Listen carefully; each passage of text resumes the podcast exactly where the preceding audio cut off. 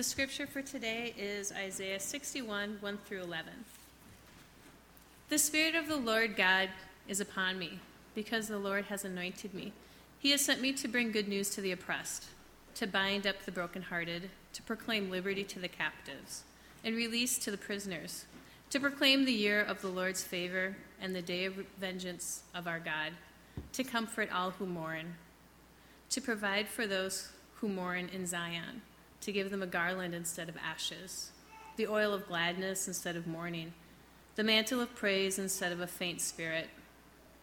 They will be called oaks of righteousness, the planting of the Lord to display his glory. They shall build up the ancient ruins, they shall raise up the former devastations, they shall repair the ruined cities, the devastations of many generations. Strangers shall stand and feed your flocks. Foreigners shall till your land and dress your vines, but you shall be called priests of the Lord. You shall be named ministers of our God. You shall enjoy the wealth of the nations, and in their glories, or in their riches, you shall glory. Because their shame was double and dishonor was proclaimed as their lot, therefore they shall possess a double portion. Everlasting joy shall be theirs. For I, the Lord, have loved justice. I hate robbery and wrongdoing. I will faithfully give them recompense, and I will make an everlasting covenant with them. Their descendants shall be known among the nations, and their offspring among the people. All who see them shall acknowledge that they are the people whom the Lord has blessed. I will greatly rejoice the Lord. My whole being shall exult in my God. For he has clothed me with the garments of salvation. He has covered me with the robe of righteousness as a bridegroom decks himself with a garland, and as a bride adorns herself with her jewels. For as the earth brings forth its shoots, and as a garden causes what is sown in it to spring up, so the Lord God will cause righteousness and praise to spring up before all the nations. The word of the Lord.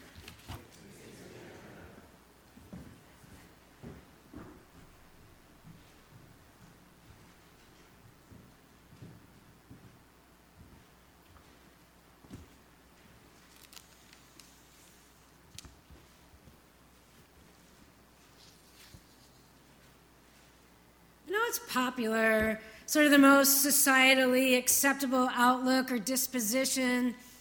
But sometimes optimism seems a little bit cheap to me. Shallow, like it has no weight. This could be just an indication of some sort of minor neuroses of mine. My mom always said I was a pessimist, something she seemed to intuit as soon as I was able to talk. I like to think I was just sort of innately grounded. My mom grew up a Christian scientist like Mary Baker Eddy, like the power of positive thinking. They believed that the material world was an illusion. Pain and sickness and anything bad, really, was an illusion. If you didn't give it reality in your mind, it wasn't real. My mom didn't continue being a Christian scientist, but it was still sort of lingering about. And I think maybe I just intuited that someone needed to be keeping the bad things in mind. If the dog was missing, it didn't really matter whether I thought positive thoughts. It could be dead. Its cute little furry legs crushed blood dripping out of its immobilized mouth. I could picture the worst vividly. I wanted to prepare myself for the eventuality. Admittedly, this hasn't always served me well. Ask my husband. I have a great imagination for the gruesome details of potential disaster. But still, maybe people don't want to be preoccupied with it. But bad things, sad things, painful, heartbreaking things are really, really, really real. The songbirds are dying. The oceans are rising. Innocent people, or even if they aren't completely innocent, are being tortured. There are a lot of people who are very sad and have every reason to be. You are going to die, and so are your children. this isn't pessimism, this is life. Life is suffering, said the Buddha. And if you don't see that, you won't really be able to see anything else very honestly. The first thing that we do when we are born is cry. That's how they know we're alive. And a few years down the road, the fear of death seeps in, and we try to distract ourselves. And in that process, we become sort of preoccupied with ourselves. And instead of being open and aware of how intricately connected we are with everything around us and beyond us, we become self absorbed. And these selves with which we are so absorbed will be gone forever, relatively soon. I know that's kind of a spare outline and it sort of misses a lot of the high points. but still, I'm not sure that optimism is the answer. Anyway, the writer of the passage in Isaiah says that the Spirit of God came upon him and anointed him to speak of these wonderful things good news, comfort, gladness, everlasting joy, garlands, glory, things growing and things springing up. He was bringing this incredible hope to the people. I don't really know who he was or what his brain chemistry was like. I know he wasn't a Christian scientist. I'm going to guess that he wasn't really like a motivational speaker type, but I could be wrong. But it was like something from outside of him possessed him and enabled him to proclaim something really dazzling. But actually, also something kind of upending, potentially upsetting. Good news to the oppressed, liberty to the captives, release to the prisoners who are not all innocent. It's this Jubilee language, which was actually a thing that was supposed to happen every 50 years, where the slaves would be set free and the fields would all lie fallow. I mean, you can imagine if that, if that really happened, what a mess it would make of the order of the world. What even happens when the slaves quit serving their masters? The slaves of capital, the slaves of progress, the slaves of consumerism. Bob Dylan said, Sometimes I think this whole world is one big prison yard. Some of us are prisoners and some of us are guards. But what happen happens when the prisoners get free? Something beautiful, I'm sure, but maybe a little wild. Which is maybe why the Jewish law prescribes a year of Jubilee, but most scholars think these days that it never actually happened. When the time came up, they always probably figured this seems a little bit reckless. Later, the Christians thought they'd try it, but the idea sort of lost its vigor. Some pope in the 12th century instituted the first official Christian year of Jubilee. And this was the deal you made a pilgrimage to Rome, and by doing that, you received an indulgence to set you free from sin. Rome wasn't exactly in its heyday, but the pilgrimage drummed up lots of business. Hundreds of thousand pilgrims are good for the economy. That sort of waters down the whole idea of everything being turn upside down. But so, Isaiah. People usually call him third Isaiah, but that seems so diminishing to me. So, Third Isaiah is speaking to the Israelites who have been living in exile in Babylon because their country had been destroyed and invaded. And so they were brought to the dreaded Babylon, the devastating, devouring, whoring, evil empire. And as it turns out, they kind of enjoyed it.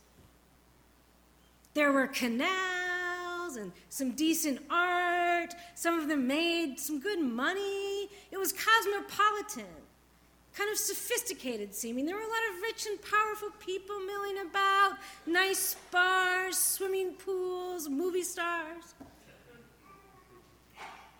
The empire is alluring. Of course, they were supposed to want to come back to Jerusalem, Zion, the city of God. But it seemed a little bit like going back to Nowheresville. It's not easy to leave the empire. The empire might not love justice. It might not be all that great for the poor. It might not bind up the brokenhearted, but it can be a lot of fun, entertaining. It's comfortable for the comfortable. But the prophet is trying to talk them out of empire. He's saying this new thing is going to be beautiful, everlasting joy, love like deep and wide, like big oaks coming up in the desert with deep roots. It's a very communal hope that he's describing. It includes all the people who are not usually included in the delicious delights of the empire. It's not just spoken to those who succeed in the system. In fact, it's mostly spoken to those who don't succeed in the system. The hope here is not meant to soothe the self. It's sort of wildly, sort of emphatically connective. Everything shut away and shut out is going to be present in the new creation that God is in the process of creating. It doesn't seem like cheap optimism. That's like the deep and the dark, the hidden coming up into the light, like walking up out of the dungeon in the darkness. It's beautiful, but maybe a little bit scary.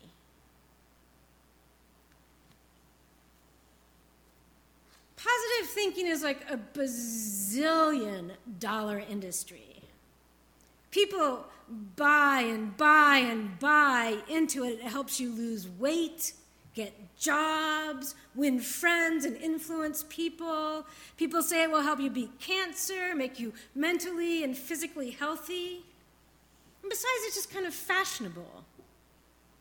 I've always sort of liked the nihilists. They aren't really very popular on talk shows or TV. But I'm not sure that motivational speakers will have much of an audience once the bound are unbound. When the system that runs the world is upended. When the poor and the fat and the old and the guilty and the unacceptable, when the captives, when the criminals are released. Imagine all those people free, joyful, and blessed. I'm pretty sure that this whole incredibly hopeful passage isn't meant to urge the people leaving empire to have an upbeat attitude. An upbeat attitude is more of an empire thing. I don't think that you have to look at dystopian literature to see this played out, but it's kind of interesting too. Whatever power is in power in these sorts of scenarios is always sort of insistent on positivity. In Orwell's Oceania, dissent is vaporized, sort of a more upbeat word for exterminated. Negative thoughts are not allowed. You see what the empire demands you see. Negativity might lead to insurrection. You must believe that the dark is light, or else the system would crack open. The propaganda that the empire churns out is meant to make all resistant modes of thought impossible. In a brave new world, everyone takes the soma the drug that induces this hallucinogenic happiness, this cheerful optimism that eliminates the need for anything outside what capitalism provides. All citizens are conditioned from birth to value consumption. And everything runs smoothly as long as people are cheerfully consuming. Olivia, and my daughter, just read one of these kinds of book. Um, and in this book, where people get to be a certain age, the guardians of social happiness perform this operation that releases everybody forever from this thing called delirium nervosa, a disease that they've convinced everyone is responsible for all suffering. But as it turns out, what the operation does is make them incapable of love, which does, in fact, create a certain amount of suffering. I mean, really, there's no question about it. Love involves suffering. God calls us to love.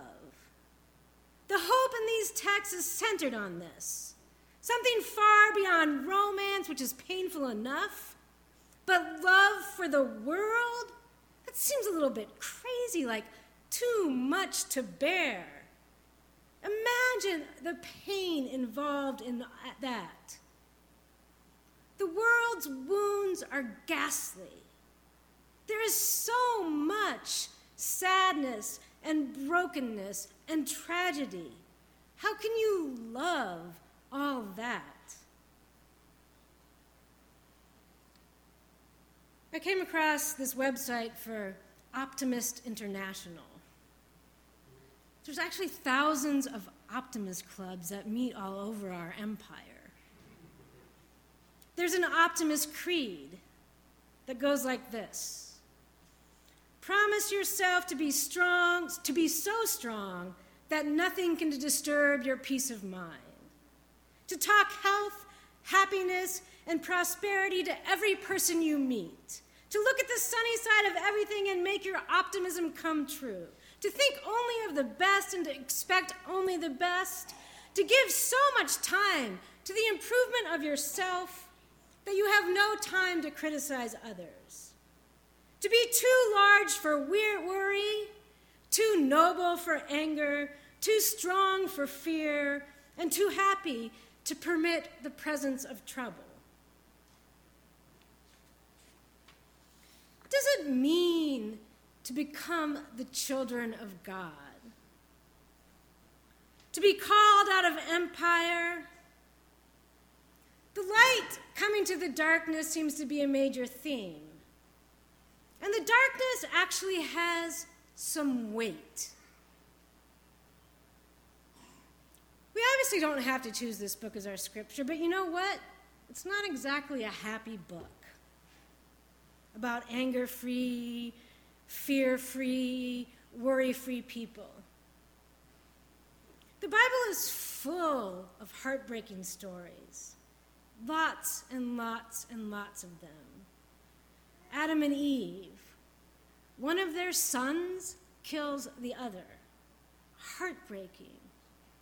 The whole history of the patriarchs Abraham nearly kills his son and leaves the other one in the desert.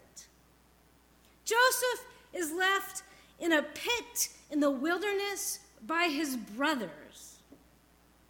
David mourns Absalom. The whole history of Israel is pretty heartbreaking. The people are exiled from their home, made refugees.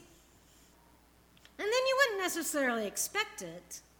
But the return to home turns out to be heartbreaking too. And the story of Jesus there's all these promises of restoration and redemption and new creation. But it's never like everything gets better. There's no Oceania, no utopia. No one seems to be taking the soma. Is it because the promises aren't true? Or could it be there's pain involved in everlasting joy. There's suffering inside love. The prophet's good news is for the brokenhearted. The prophet is a witness to who God is and what God does and what God's working on. And it seems like God might be working on breaking our hearts. Maybe because they're too hard and our love is too narrow, because the only way we can figure out to be happy or to feel good about ourselves is to separate ourselves somehow from the suffering and the sick and the unacceptable and the broken. Draw a line between us and the whole complicated sadness of the world so it can't quite touch us. But the hope here seems to be in the undrawing of lines, even the lines that seem most important for a functional society. I mean, really, release the prisoners, set the criminals, the guilty ones free? One of the things that the prophet claims is good news to the returning exiles is that there will be foreigners in their midst. Part of the restoration of the devastations of many generations will be strangers and foreigners involved in the sort of intimate life of the people. They'll be feeding their flocks, dressing their vines, probably eating breakfast in their houses. The Hebrew term means literally sons of foreignness. Foreignness pressed up against them, invading their space. The Israelites had spent a lot of their history trying to keep separate. They seem to think, judging from the literature, that this was a big part of what it meant to be the people of God. And there's something in Isaiah's pronouncement of hope that must have seemed disturbing. The everlasting joy doesn't seem to be quite about reveling in being God's chosen people, but opening it up to everyone. When Jesus took up these words in Galilee to pronounce the intent of his mission, nobody really there heard it as good news. They heard it as threatening. They wanted to throw him off a cliff. I think maybe this indicates that the good news of God isn't necessarily something easy to hear. Some sort of simplistic optimism about a peace and love that, of course, everyone would agree to. It overturns the order of the world. Because the order of the world leaves a lot of people in ruin. We might, we probably certainly are theoretically open to loving what is foreign. But the truth is, we aren't that good at it most of the time. I mean, if it fits our criteria of beautiful and good, or if it's exotic in some way that's attractive, sure. But God's good news, his God's creation comes up out of the ruins and the grave. It includes everything and everybody.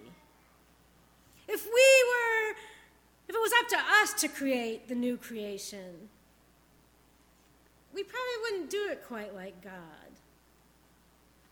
But maybe our imaginations are just a little bit too stunted, a little square, a little too formed by the lines that the empire draws. The grace of God casts out nothing, nothing at all. That might not even seem like very good creation, very good art to us. It includes a lot of what we think is ugly in ourselves and outside of ourselves, or things that we think should remain locked up.